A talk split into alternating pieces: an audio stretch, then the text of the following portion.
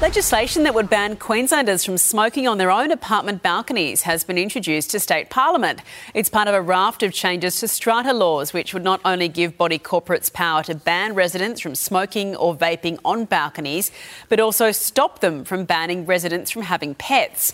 Attorney General Yvette D'Ath admits the smoking ban would be a very contentious issue, but says second-hand smoke is a toxic nuisance for neighbours.